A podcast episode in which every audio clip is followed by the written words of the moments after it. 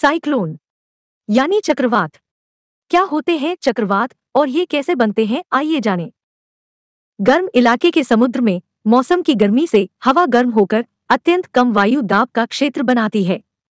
हवा गर्म होकर, तेज़ी से ऊपर आती है। इससे ऊपर की नमी मिलकर, संघनन से बादल बनती है। इस वजह से बनी खाली जगह को भरने के लिए, नम हवा तेज़ी से नीचे जाकर ऊपर आती है। जब हवा बहुत तेज़ी से उस क्षेत्र के चारों तरफ़ घूमती है तो घने बादलों और बिजली के साथ मूसलाधार बारिश होने लगती है। तेज घूमती इन हवा के क्षेत्र का व्यास हज़ारों किलोमीटर के बराबर तक होता है। मई से जून में चक्रवाती तूफ़ान आना आम बात है। ज़्यादातर चक्रवाती तूफ़ान बंगाल की खाड़ी में उठते हैं।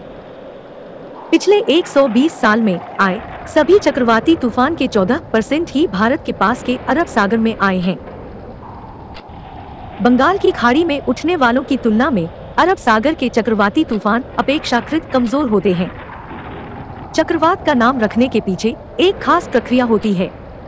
इन सभी चक्रवातों का नाम विश्व मौसम विभाग के तहत आने वाले दुनिया भर में फैले वार्निंग सेंटर की तरफ़ से किया जाता है। इस पैनल में तेरह देश हैं, जिनमें Bharat, Pakistan, Maldives, Bangladesh, Myanmar, Oman, Sri Lanka, Thailand, Iran, Qatar, Saudi Arab, UAE और यमन शामिल है। पिछले साल इन देशों ने तेरह नाम सुझाए थे। इसके चलते चक्रवातों के एक सौ उनहत्तर नामों की लिस्ट तैयार की गई थी। चक्रवाती तूफ़ान के चौसठ देश नाम तय करते हैं।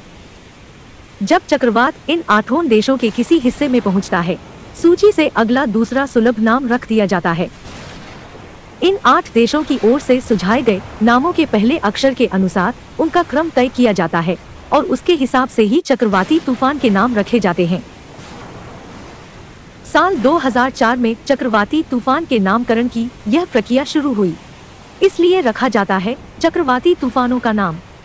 समुद्र से एक चक्रवाती तूफ़ान एक सप्ताह या इससे अधिक समय तक चलता है।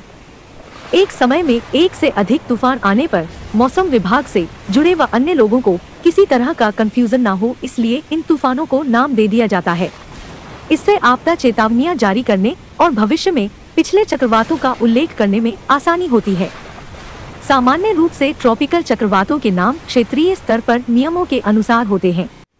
चक्रवात तूफ़ान ताउते नाम इस बार म्यांमार की ओर से दिया गया है। इसका अर्थ है, बहुत शोर मचाने वाली चिपकली तूफ़ान आने से पहले ही ये नाम इसलिए दे दिए जाते हैं, ताकि वैज्ञानिक और आम लोग सतर्क रहें। गौरतलब है कि भविष्य में आने वाले तूफानों के नाम पहले से ही तय कर लिए गए हैं।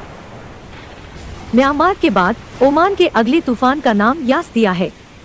इसके अगले तूफ़ान का नाम पाकिस्तान ने गुलाब दिया है।